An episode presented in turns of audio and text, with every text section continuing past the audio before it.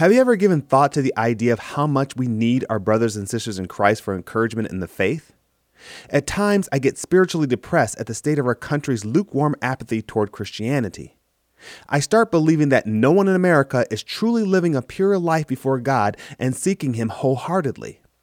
When that happens, God always finds a way to show me that I'm wrong.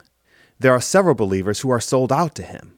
I don't know about you, but I need hardcore brothers and sisters like these to help me stay encouraged. Paul shares this sentiment in Romans chapter 1 verse 11 and 12 which says, I long to see you, so that I may impart to you some spiritual gift to make you strong. That is, that you and I may be mutually encouraged by each other's faith. Last month, while speaking at a church as an area representative for Voice of the Martyrs, I met three strong women of faith. Their dedication to prayer and their love for all things Jesus really encouraged me.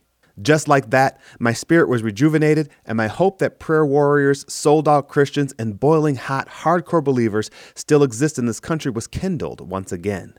So I encourage you to build relationships with strong believers in your church, neighborhood, or even your school so that both you and their faith may be mutually encouraging.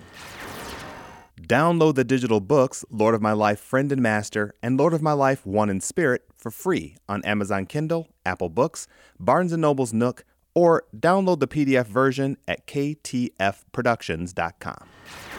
Similar to Proverbs 27:17, which says, "As iron sharpens iron, so one person sharpens another," Paul reminds us that we should purpose to be around strong believers so that our faith may be mutually encouraged. Living a Christian life on earth can be difficult, especially if you try to do it alone.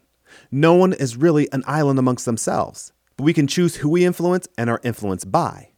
Hopefully, when we're around unbelievers, we're influencing them with the love of Christ in an effort to model his character. But we also need to be recharged by other believers, being encouraged and spiritually encouraging them as well. Thank you for listening to the Lord of My Life podcast, and be sure to visit our website at ktfproductions.com.